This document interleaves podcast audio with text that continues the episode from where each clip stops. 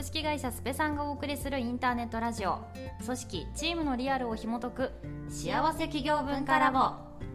こんにちは。株式会社スペさんで働く人の幸せを作る CHO のかおりんとスペさんディレクターでもあるフリーランサーの萌えがお送りします。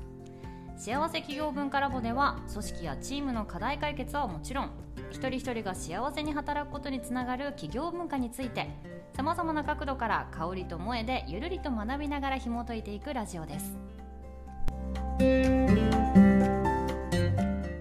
はいということで今回はですね、えー、と前回伊藤レポートの、えー、と多分1.0、まあ、2.0出ましたっていう話をさせていただいててじゃそもそもなんか1.0って何について触れてたんだっけ？みたいなところで多分あの忘れてる方もいるかもしれないですけど3つの視点と5つの要素っていう話があってまあ、そこでもいろいろこういうとこ気になるかもとか、いや、確かにこれ来てるかもねみたいな話をかおりんさんとさせていただいたんですけど、うんうん、まあ、今回は2.0で、じゃあまあ1.0から何が変わったかっていうと、まあ、基本のベースとして重要視されてることっていうのはあんまり変わらないんですけど、うん、まあ、その人的資本経営のためにこういうこと大事だよね、でもどうしたらいいのの具体策というか、具体的な取り組みみたいなところをよより詳細に書かれるようになったっていうのが、まあ、今回の2.0かなっていう話を、かおりさん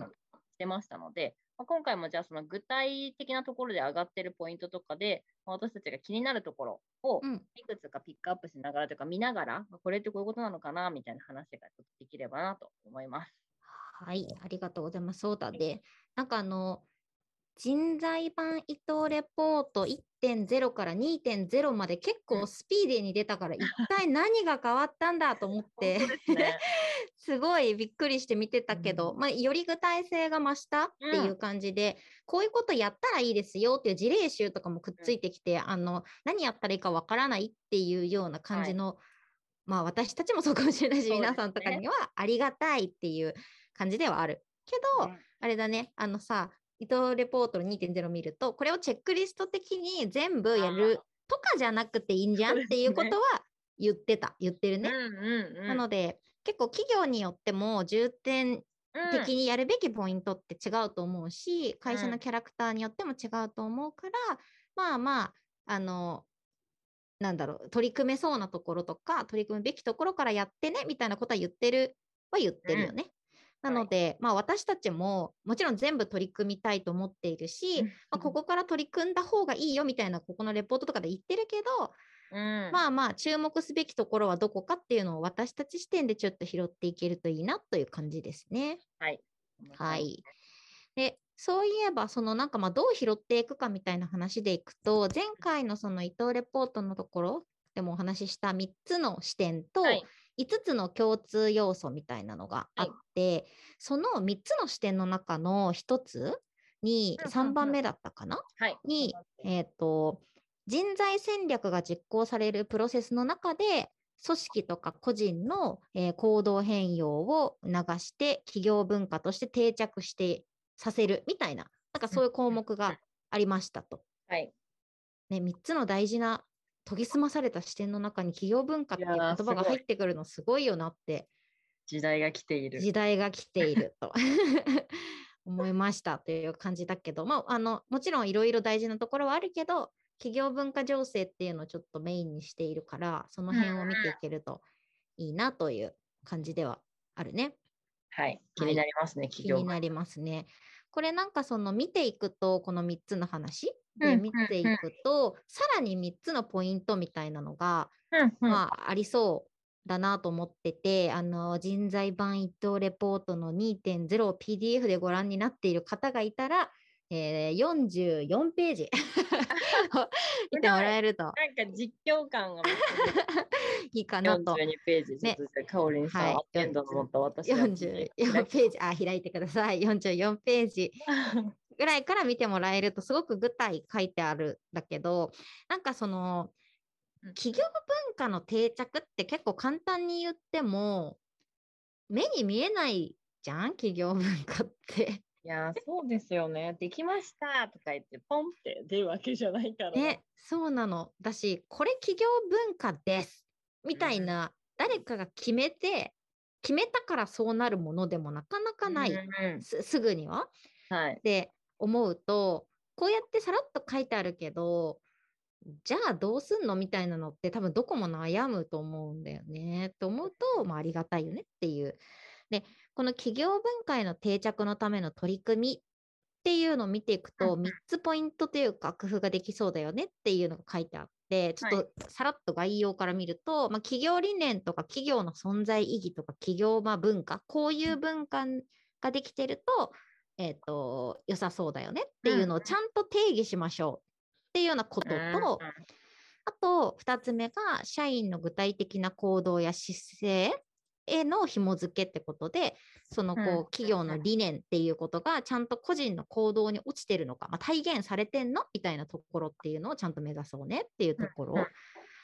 と、えーあと3つ目が、CEO とか CHRO と社員の対話の場っていうのを作ってみようみたいなこと。うん。とかっていうのを、まあ、できるんじゃないかっていう工夫の例というか、として出しているっていうところだよね。まあ、マジどれも大事だよなっていう感じではありますけど。一個ずつちょっと見ていこうかなと。でもこれ多分聞いたらめっちゃ当たり前だよねって感じではあると思うんだよね。でもできないかったりするね っていう。定義って難しいですね、でもなんか、あんまりピ確かにピンとこないかも。うんまあ、企業理念とかね、企業の存在意義みたいなものまでは多分イメージですよね。なんかはいビジョン、ミッション。とか、パーパスとか。はい。うんうん。なんか特に最近はそのなんか社会とどうつながるかみたいなさ、はい。観点あるやん。社会とかあ、そうそうそうそう、環境とか。どういうふうにその社会社が企業としてそこに向き合っていくのかみたいなことだったりとかっていうのも結構大事だったりするんだろうし、なんか最近面接とか出てるんだけど、うん。聞かれること増えた気する。いやいや、でも大学生とかは絶対必須でそれ聞きますって、この間も言ってる子いました。なんか、それに答えられない会社は魅力を感じないって言い切ってる子いましたよ。ああ、そうなんだ。すごいと思って。すごい。まあ、なかったとしたら入って自分で作ったらいかがかと思ったりはす本当ですね。ね、そういう時代だからこそ私がってうん。そういまあう会社にします。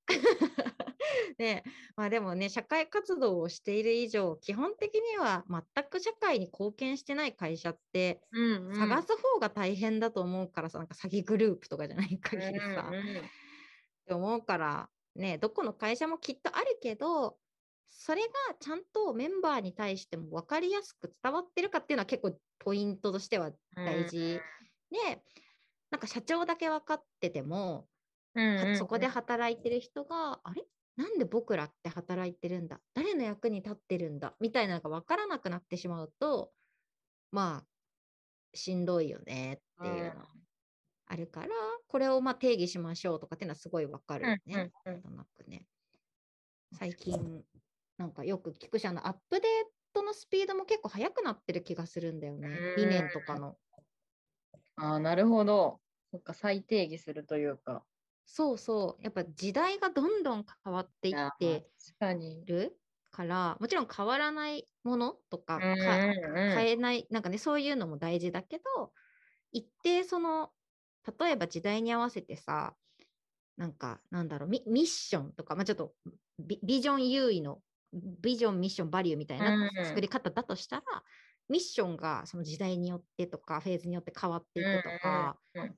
で全然あり得るからね。そうですよね。あとは結構本当なんか言葉、言い回し変えないと伝わりづらくなるみたいなのもなんか時代が変わるとありそうですよね。なんか前はこのフレーズってそういう意味で使ってたけど、うんうん。か若い世代に言うとしたらちょっとこれだとわかんないかも。確かに、めっちゃありそう。そうだねそれはすごいありそう。うんそうかもそうかも。なんか大切にしたいものっていうのは大切にしたいものでうんあり続けてもいいが、ちゃんとそれが伝わる言葉とか、うんちゃんとその伝わる方法なんいや言葉かな？一旦うん。うん言語化だとしたら、みたいなのは考え続けるって思ったら一定アップデートされ続けるものかもしれないっうん。て思うと、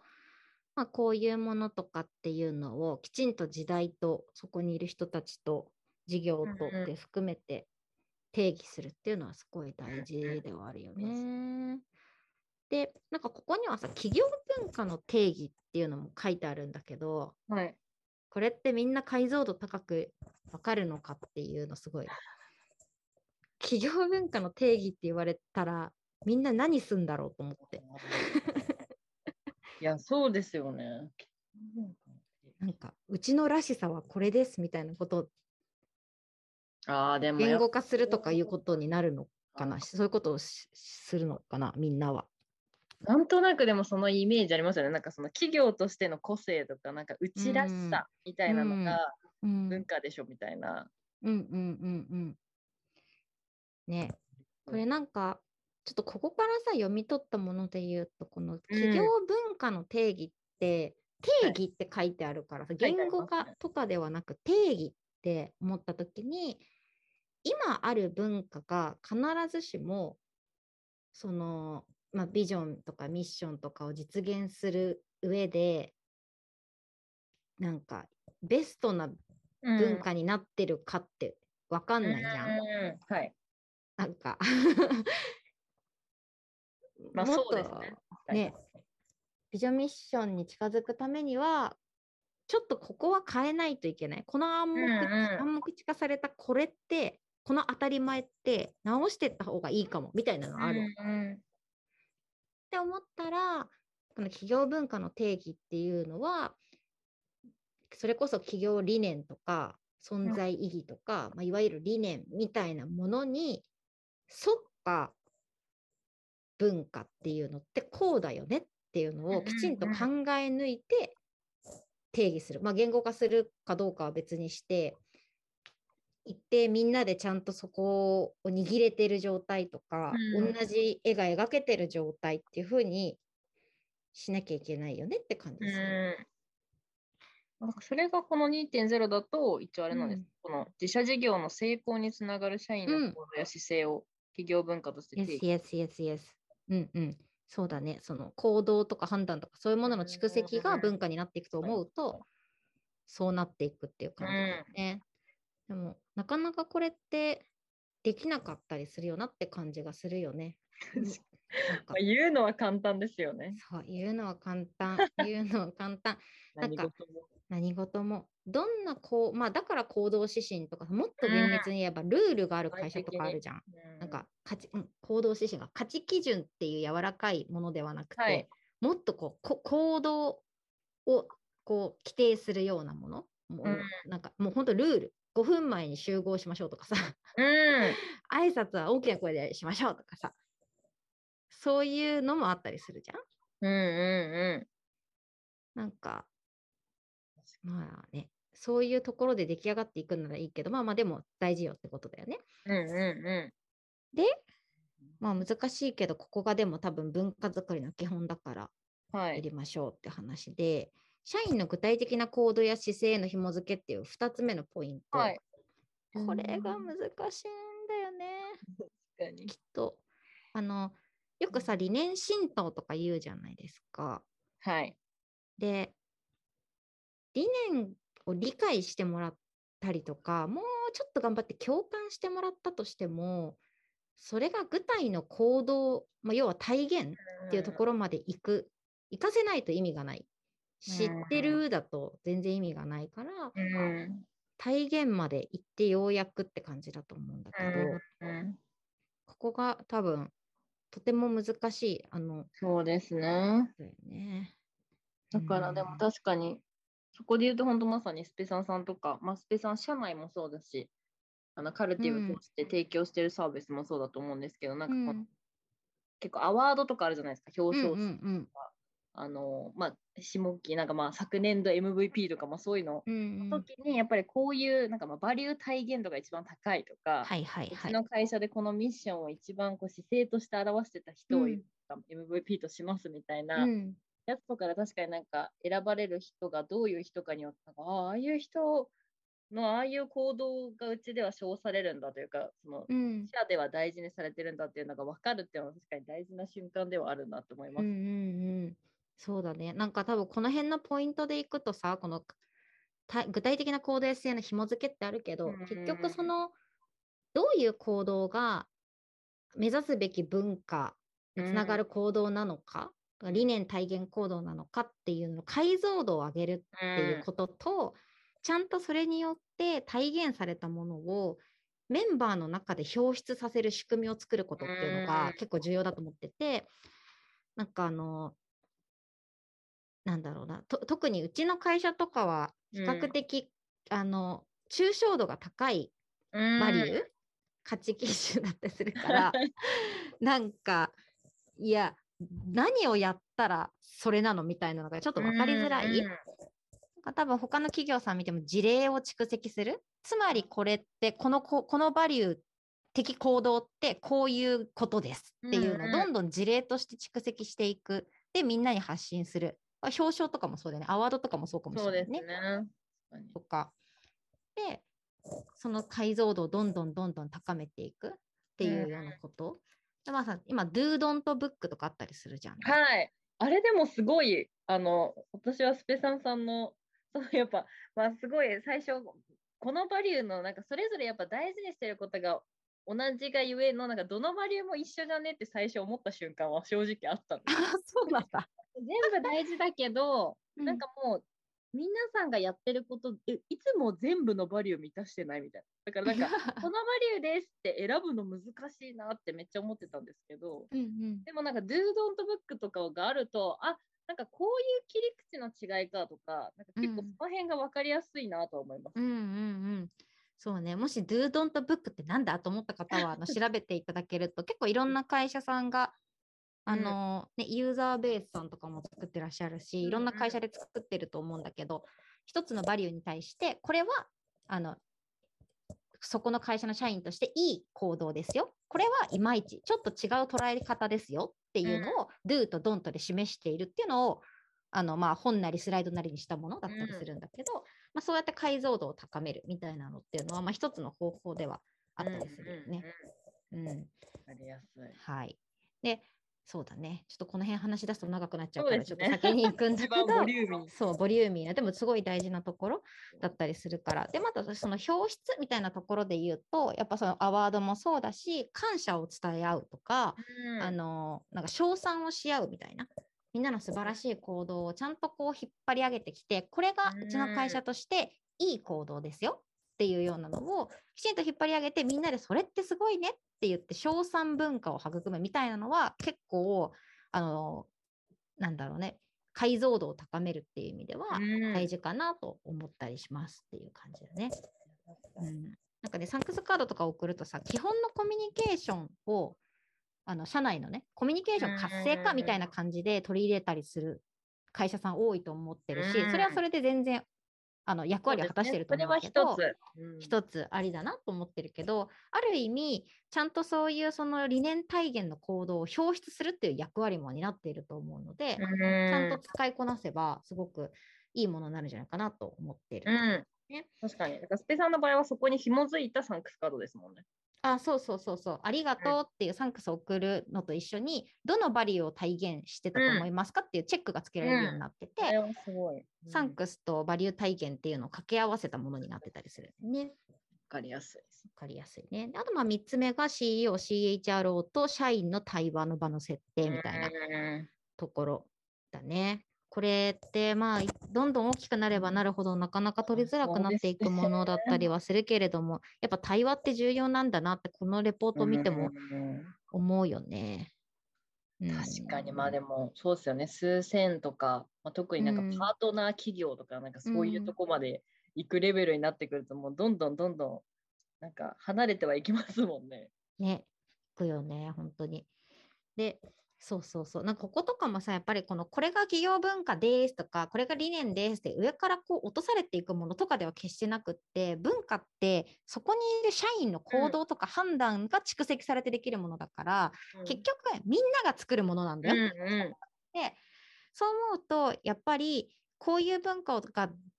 作られるといいなとか、この理念体現してほしいなって思っているボードと、うん、実際それを作る社員との間で、やっぱきちんと対話がなされるっていうのって本当に大事だと思っているから、うん、あのうちの会社でも8月くらいにあのなんだろうビジョンミッションバリューに込めた思いみたいなことだったりとか、あの実際それで一何何年か走ってきてこのうんなんか、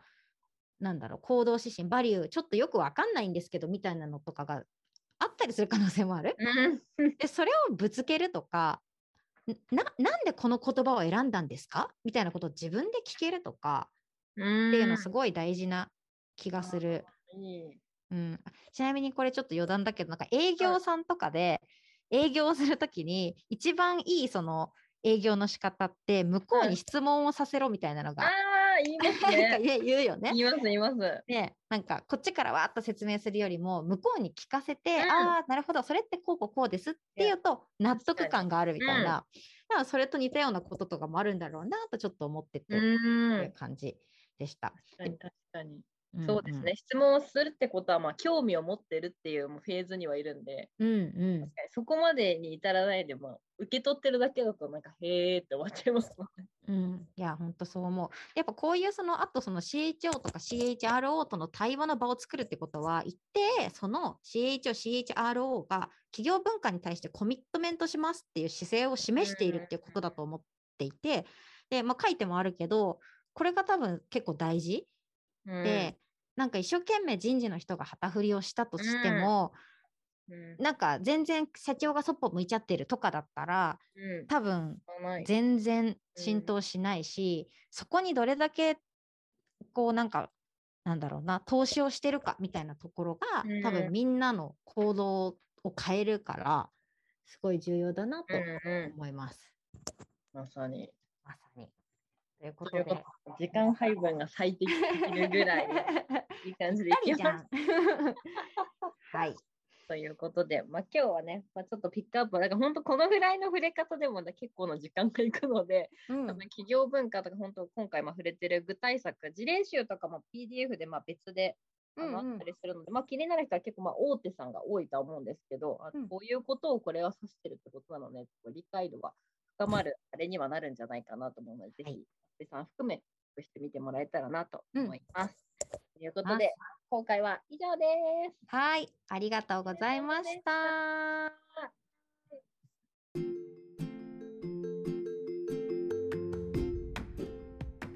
組織、チームにおける困りごとを企業文化で解決するならカルティブまで。